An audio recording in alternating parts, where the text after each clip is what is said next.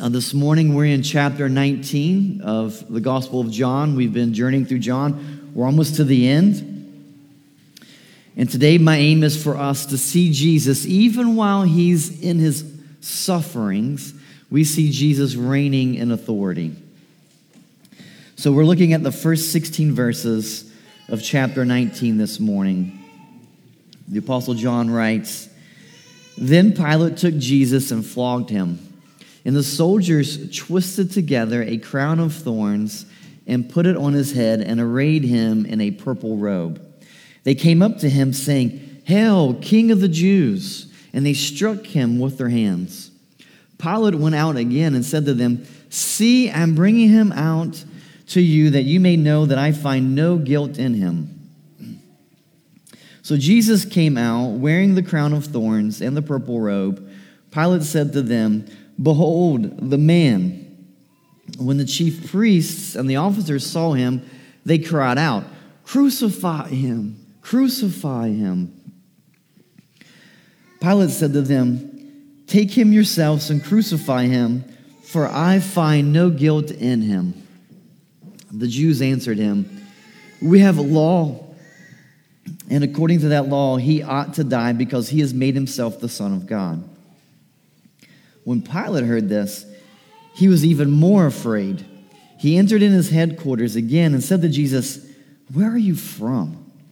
But Jesus gave him no answer. So Pilate said to him, You will not speak to me? Do you not know that I have authority to release you and authority to crucify you? Jesus answered him, You would have no authority over me at all unless it had been given you from above. Therefore, he who delivered me over to you has the greater sin. From then on, Pilate sought to release him, but the Jews cried out, If you release this man, then you're not, a, you're not Caesar's friend. Everyone who makes himself a king opposes Caesar. So when Pilate heard these words, he brought Jesus out and sat down on the judgment seat at a place called the stone pavement, in Aramaic, Gabbatha. Now it was the day of preparation of the Passover. It was about the sixth hour, and he said to the Jews, Behold your king. They cried out, Away with him, away with him, crucify him. Pilate said to them, Shall I crucify your king? The chief priests answered, We have no king but Caesar. So he delivered him over to them to be crucified. Let's, let's pray.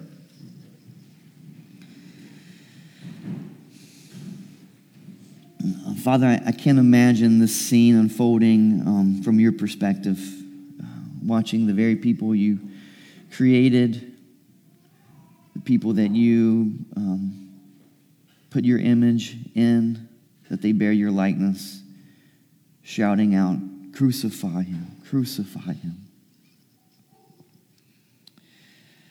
Uh, Father, I pray that we would.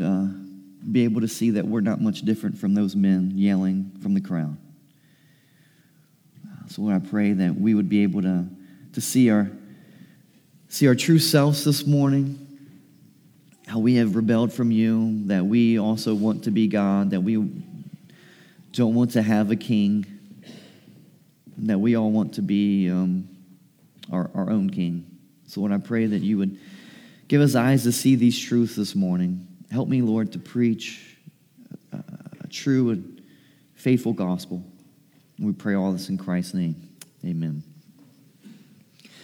So, as we look at this passage and we see all the deliberation taking place, if, if you were a visitor, just someone, you know, just innocent bystander, I think you might be a little bit confused on who's actually in charge. Like, who's the boss of this operation? There are moments where it looks like that the Jews are in charge. On, on the day of preparation, Pilate brings um, Jesus out to the Jews and says, Behold your king. And the Jews tell Pilate, Away with him, away with him. They're telling Pilate what to do. So Pilate delivers Jesus over to be crucified to the Jews. But the Jews cannot be the ones in control. I mean, Rome has established many reminders for the Jews to remind them that they're the ones not in, in charge. For example, the Jews had to pay taxes to Rome.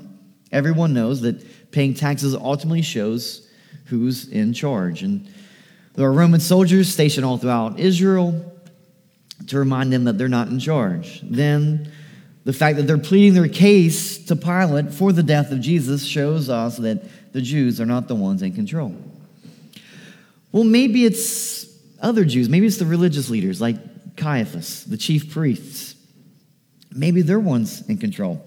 I mean, directly after the Jews tell Pilate of their desire for the crucifixion of Jesus, Pilate says to the Jews, Shall I crucify your king? The chief priests answered, We have no king but Caesar. So Pilate delivered Jesus over to them to be crucified. So maybe they're in control. But we spoke last week of how Rome had limited the authority of these religious leaders. Even though the Torah instructed the Israelites to stone certain criminals to death, they had to get permission from Rome before they could put anyone to death. So it doesn't appear that these religious leaders, the chief priests, were the ones with authority. Well, maybe it's Caesar himself. I mean, he is the most powerful man in the entire world. But he's all the way back in Rome. I mean, how much power control could he really have? There are a ton of decisions we see being made without his input. So it doesn't appear that Caesar is in control of this scene either. So I guess the obvious character in our passage who appears to be in control is Pilate. I mean, Pilate is the governor of all Judea. It seems like every important decision has to go through him. So it seems like he is the one in authority. But it sure seemed like he acquiesced his authority to everyone else. For someone in charge, he asked permission an awful lot. In Matthew's account of the trial, it says, When Pilate saw that he was gaining nothing, but rather that a riot was beginning, he took water and he washed his hands before the crowd, saying, I am innocent of this man's blood. See to it yourself. And all the people answered, His blood be on us and on our children. Then he released for them Barabbas, and having scourged Jesus, delivered him to be crucified. Well, this leaves us with one man left in our passage who I believe the author John is trying to show us that this man, Jesus from Nazareth, is actually the one in control of every single detail. He's the one in charge, he is the boss. And I want us to see from this passage that Jesus shows that he has authority over two things. First, the law. Second, he has authority over man. So let's first look at how he has authority over the law. So in verse 1, we see how Pilate took Jesus out and he flogged him. The Romans had three types of floggings. The first type was a good beating. It was given for smaller offenses, such as being a troublemaker, usually followed with a severe warning. The second type of flogging was a more brutal flogging to which criminals were subjected whose offenses were more serious. And then the third type of flogging was the most terrible form of this punishment. Oftentimes, it was the precursor to further punishments, such as a crucifixion. Roman flogging was no joke. Your flesh was stripped away, and what remained bled and oozed with bones showing. Now, in the present instance, the flogging of verse 1 seems like the least severe form, which Pilate probably intended for just to appease the Jews, like, hey, I'm going to beat Jesus and teach him a lesson. You could say maybe he roughed him up a bit. But after he was sentenced to be crucified, Jesus was flogged again, and this time it was probably the most severe form. Matthew's gospel says, having scourged Jesus, delivered him over to be crucified. So this scourging was probably this third type of flogging. This would probably explain why Jesus wasn't strong enough to carry his own cross. He had to have help. Then in verse 2, in addition to Jesus receiving the flogging, we also see that the soldiers gave Jesus this unique crown. One scholar writes this This crown of thorns consisted of some branches twisted together from the long spikes from probably the date palm, shaped into a mock crown, the radiant corona which adorns rulers' heads on many coins of Jesus' time. These thorns, which could be up to 12 inches long, could sink into the victim's skull, resulting in considerable pain and possible distortion. So we're not talking about a thorn from, a, uh, from like a rose bush just gently resting on top of Jesus' head. This is talking about thorns that could cause distortion to the face. And this was all done in good sport. And they continued to mock him by giving this purple robe. This was probably a military cloak. It was used as a jest, as like a royal garment. So they've dressed Jesus up to look like this king. They began to mock, ridicule him. But I don't want us to miss this. Where did all of this take place? Where was Jesus when he took the flogging and the mockery? Look down at verse 9. He entered his headquarters again and said to Jesus, Where are you from? But Jesus gave him no answer. Jesus took this flogging inside the four walls of Pilate's palace. But do you remember, for those of you who were here last week, what John wrote about Caiaphas and the other religious leaders when they brought Jesus to Pilate? Do you remember this? Back in John 18, verse 28. You can look back there, I think it's on the screen. Then they led Jesus from the house of Caiaphas to the governor's headquarters. This is Pilate's house. It was early morning. They themselves did not enter the governor's headquarters so that they would not be defiled but could eat the Passover. So, Jesus, when we're picking up in chapter 19, Jesus is in the governor's headquarters, but the other religious leaders would not enter into the governor's headquarters so that they would not be defiled. Jesus is currently with Pilate, and somehow Jesus continues to be the spotless Passover lamb. John is showing us that this most holy man in all of Israel, the high priest Caiaphas. Okay, if somebody's going to say, who's the most holy man uh, in Israel? Uh, they would say Caiaphas, of course. Maybe his father Annas. But they do not have the authority over the law. It would make them unclean if Caiaphas were to walk into the home of a Gentile. But it does not make the great high priest unclean.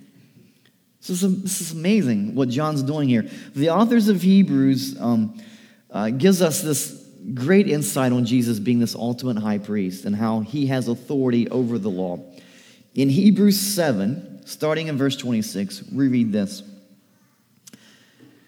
For it was indeed fitting that we should have such a high priest, holy, innocent, unstained, separated from sinners, and exalted above the heavens he has no need, like those high priests, to offer sacrifices daily, first for his own sins and then for those of the people, since he did this once for all when he offered up himself. For the law appoints men in their weakness as high priests, but the word of the oath, which came later than the law, appoints a son who has been made perfect forever. And then tying this in with chapter 13 of Hebrews, verse 11, listen to this description. For the bodies of those animals whose blood is brought into the holy places by the high priest as a sacrifice for the sin are burned outside the camp. So Jesus also suffered outside the gate in order to sanctify the people through his own blood. Therefore, let us go to him outside the camp and bear the reproach he endured. Okay, so let me tie this together. Under the old covenant, when you were unclean, you had to go outside the camp. Everything outside the camp was considered unclean, but here we see Jesus outside the gates, which would make him unclean, and yet Hebrews 7 calls him holy, innocent, unstained, separated from sinners, and exalted above the heavens. Jesus is the high priest who has authority over the law. We see this in other places in the gospel. For example, if you have leprosy, you were considered unclean. You'd have to announce to others that you were unclean so they wouldn't get too close to you. So, touching a leper would then make you unclean. You'd have to go outside the camp for a period of time, and then you'd have to go to the priest and make a sacrifice so that he could deem you as you know, clean again. But in Matthew chapter 8, we, some, we see something marvelous. This is amazing. In Matthew chapter 8, verse 1, when he, this is Jesus, when Jesus came down from the mountain, great crowds followed him. And behold, a leper came to him and knelt before him, saying, Lord, if you will, you can make me clean. Now, I just want you to think about this. We, we, you know, we've gone through almost all of John. We've seen several healings in John's gospel. We saw one where um, he was in one town, and this father comes and says, Hey, can you heal my child? He's sick. And Jesus doesn't even go to that town. He says, Just go, your child is well. So, Jesus, we've seen you know, different modes, means of him healing others. Um, there's the paralytic man uh, who was by the pool. He you know, spoke to him, told him to just get up. He gets up and walks. But I want you to notice this in verse 3. Here's this leper who's unclean. Jesus is this holy, righteous man. Verse 3 And Jesus stretched out his hand and touched him, saying, I will be clean and immediately his leprosy was cleansed. This is amazing. Jesus doesn't have to touch anyone to heal them. But I love that he touches the leper who, you got to imagine, felt like, you know, he was untouchable. No, no one would get near me. No, no one wants anything to do with me. I'm unclean. And here, this holy, righteous man touches me. But I want you to notice this. Jesus could touch someone who was unclean. So if this was Caiaphas, if Caiaphas would have touched the leper, then Caiaphas would have also been unclean. But Jesus touches someone who's unclean, and instead of Jesus becoming unclean, the unclean becomes clean. You see that? This is amazing. I mean, that is someone who has authority over the law. He is unique, he's different from all others. So Jesus could walk right into Pilate's headquarters as a Jew, as our spotless lamb, and walk out and still be considered clean under Jewish law. Jesus has authority over the law. Next, we see from John 19 that Jesus has authority over man. In Acts 22, I'm going to take a tangent to get back to this text, but in Acts 22, verse 30. So Paul's out on his missionary journeys, being persecuted. And in chapter 22, verse 30, it says, But on the next day, desiring to know the real reason why he was, be- Paul, why he was being accused by the Jews, he unbound him and commanded the chief priests and all the council to meet. And he brought Paul down to set before him, set before them. Continue in chapter 23. And looking intently at the council, Paul said, Brothers, I have lived my life before God in all good conscience up to this day. And the high priest Ananias commanded those who stood by him to strike him on the mouth. Then Paul said to him, Maybe some of you have quick tongues like this God is going to strike you, you whitewashed wall. Are you, are you sitting to judge me according to the law, and yet Contrary to the law, you order me to be struck. Those who stood um, by said, Would you revile God's high priest? And Paul said, I did not know, brothers, that he was the high priest. For it is written, You shall not speak evil of a ruler of your people. So Paul unknowingly spoke out against the high priest. But when he was told that he had spoken out against um, this high priest, Paul quickly repents. Even though Paul was accurate in what he said, he knew that he, not, he should not speak evil to one of the rulers of his own people. Paul paints a great picture of what submission to authority should look like. I think our culture could learn a great deal from Paul in Acts 23. Our culture has really low view of people in authority. I mean, my goodness, just look at all the attacks um, political figures over the last couple years, look at all the attacks on police officers over the past few years. Um, God has put these people in position, and we should um, show respect. I was encouraged a, a few weeks ago by um, country music star Luke Bryan. I'm, I'm not a country music guy, but I know who Luke Bryan is. Um, this was right after Hurricane um, Ian had gone through Florida and created so much damage. Um, Luke Bryan, he, he um, took a ton of heat for bringing Governor DeSantis, uh, Florida's governor, up on the stage. And Bryan finally um, spoke out on social media and he said this He said, I understand Governor DeSantis is a very polarizing figure. But I grew up in a country where if a governor asks you if they can come and raise awareness to help victims of a natural disaster, you help. I've generally stayed out of politics throughout my career. I knew people would chatter about this, but for me, it's more important piece was if I'm going to come back there in a few weeks after a large portion of people have been affected by a natural disaster in a state where people have been so good to me, then this felt right. I love his response. He, he may or may not agree with the policies of Governor DeSantis. He actually doesn't say, and I don't really know. But he respected the authority of the position that DeSantis is in and allowed DeSantis to come on stage. We are called by God to show respect, to even pray for those who have authority over us.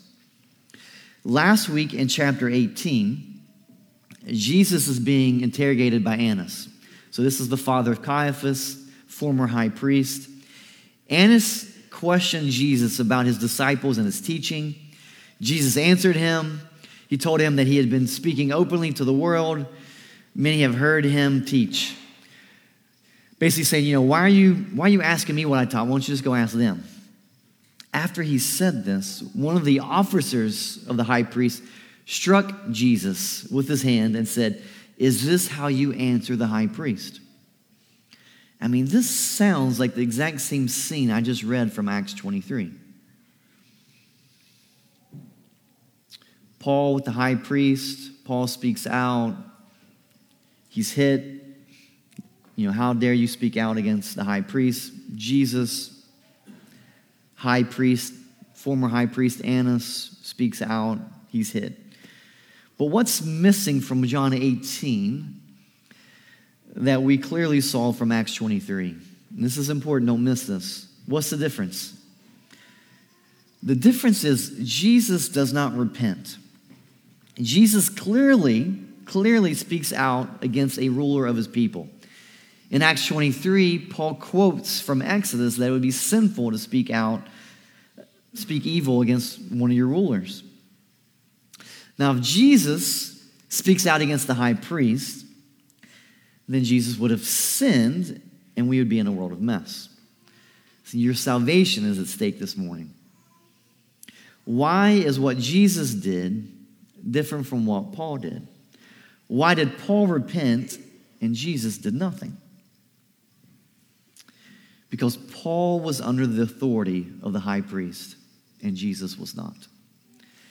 We just read where Jesus is the ultimate high priest in Hebrews. And as the high priest, he should be the one repenting for speaking to Jesus. He is the one speaking evil against the ruler of his people. Jesus informs the disciples of this truth in the Great Commission. You remember the Great Commission, Matthew 28? At the end of it, Jesus says, All authority in heaven and on earth has been given to me. And let me go and state the obvious here. To have authority in heaven and on earth, that's a whole lot of authority, isn't it? So when Pilate says to Jesus, Will you not speak to me? Do you not know that I have authority to release you and authority to crucify you?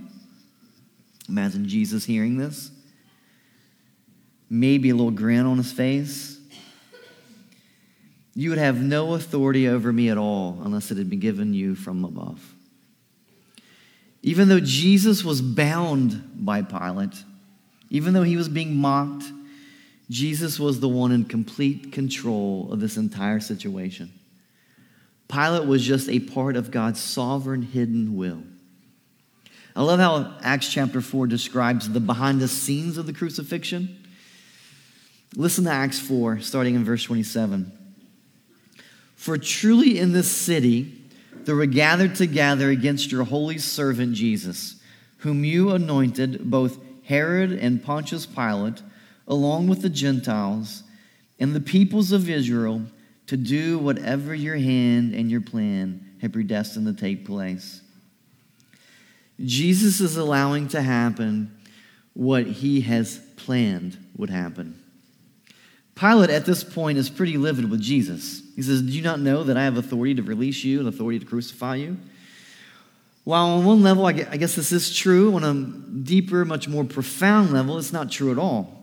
And I love how we see God's sovereignty and human responsibility on display here in Acts chapter 4. Just as it seemed like, from our perspective, that Jesus' plan was about to fall apart, I'm sure that's what the disciples were thinking. You know, what do we do? We've been doing this for three years. I thought we were doing something great. I, I just don't get it. Looks like everything's falling apart. Acts chapter 4 lets the reader behind the curtain to see that God had every detail planned out, including all the suffering, all the mockery that Christ would endure. What seemed like weakness from Jesus was actually his hand writing out the script, fulfilling what had been written from different Old Testament prophecies about the coming Messiah. I mean, think of Isaiah 53 in light of John's passage. Isaiah 53, verse 7 says, He was oppressed. So this is several hundred years before Jesus came to earth. And this is a prophecy about this one who was coming. He was oppressed and he was afflicted Yet he opened not his mouth, like a lamb that is led to the slaughter, and like a sheep that before its shears is silent. So he opened not his mouth. You know, as I'm reading John's account, I, I just want Jesus like to defend himself. I, I want him just, you know, stand up. Come on, Jesus. Tell him who you are. Send down legions of angels.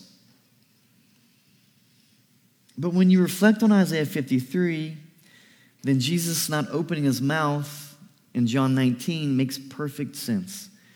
Jesus is this lamb being led to the slaughter.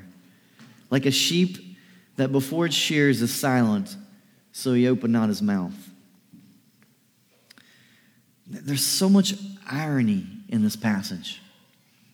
To where once you step back from the passage, it's pretty obvious what Jesus is doing here. I mean, think of all the irony. This is the special day of preparation for the Passover week. This is where the Passover lamb would be prepared and celebrated. What's happening with Jesus here?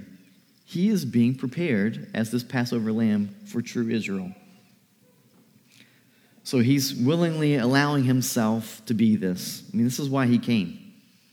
The Jews are preparing the greatest Passover lamb that Israel has ever had. Then we have the Jews saying, We have no king. I mean, how ironic. They had King Herod, which, you know, John's gospel leaves just Herod out of this scene. So they say they have no king.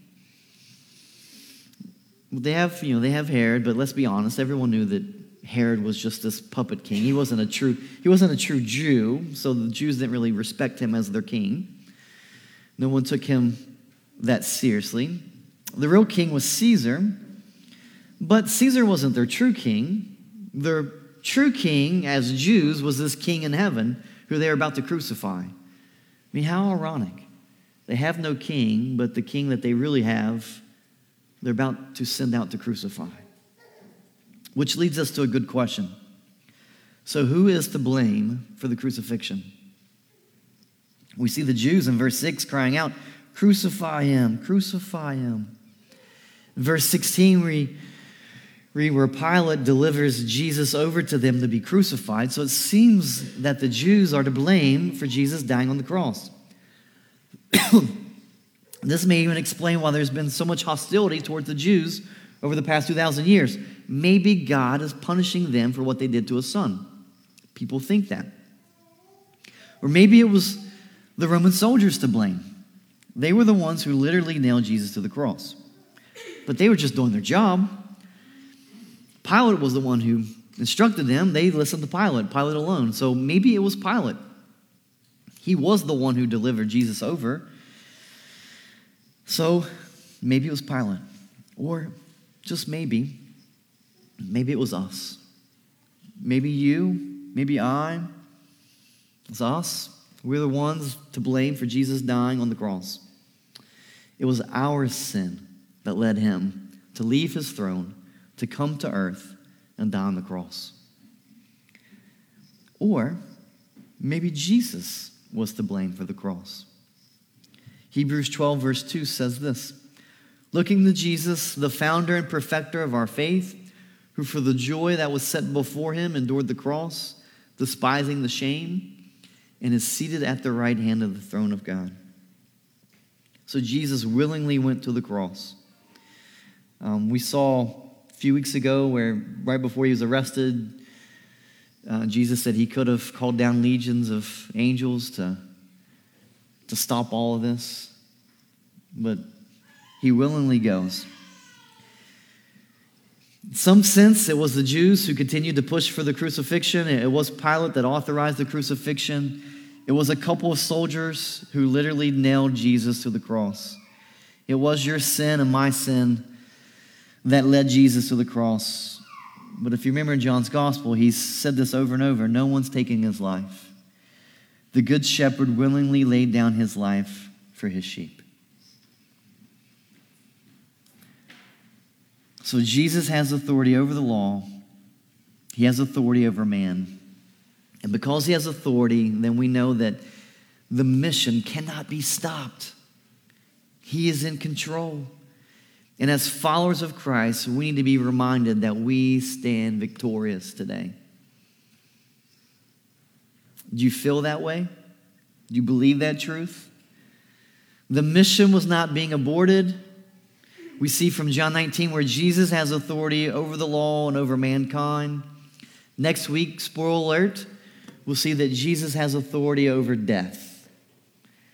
That he doesn't stay in the tomb, he raises from the dead, He's alive today, still reigning, still in control, still has authority. If Jesus is over the law, if Jesus is over all mankind, then what do these truths matter for us today? Well, if he's over the law, then the demands of the law do not have ultimate authority over you. This is huge. This is huge on your day to day life. Jesus could pay what the law demanded, which was perfection, so that you were not bound to that law. This means that you don't have to live anxiously or being depressed about your failures or your situation. Once you are in Christ, once you have this union with Him, then the law looks at you as being perfect and blameless, which should lead you to live a life full of joy. This is why theology matters. Jesus having authority over man means that nothing can happen to you that he doesn't allow to happen to you.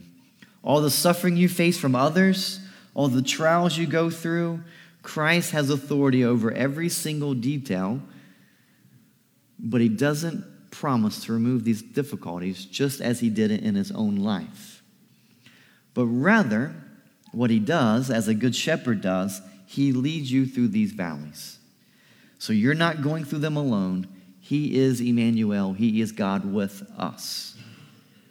So embrace Jesus today, the one who has authority over the law and the one who has authority over man. Let's pray as we um, have the band come back to lead us.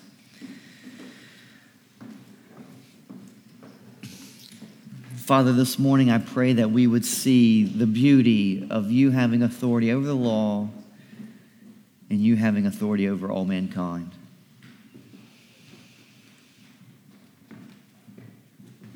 This teaches us that there's no accidents, there's no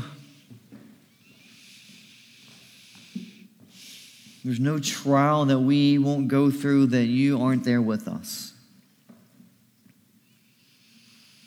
There's no suffering that we face that you haven't faced something similar. It's what makes you the better high priest. That you can sympathize with us. That you know what pain feels like. You know what suffering feels like. And so, Lord, I pray that we would cling to you when we suffer, when we hurt. May we realize that we have the great high priest who is over all, that everything is underneath your feet, that you reign supreme. We pray this in Christ's name. Amen.